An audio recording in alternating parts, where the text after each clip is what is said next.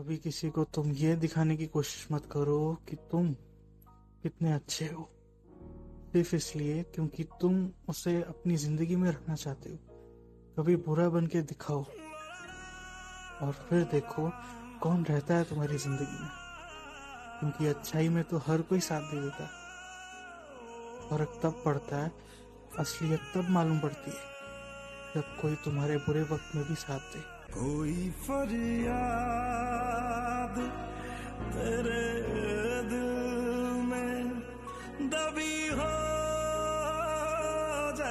जैसे कोई फरियाद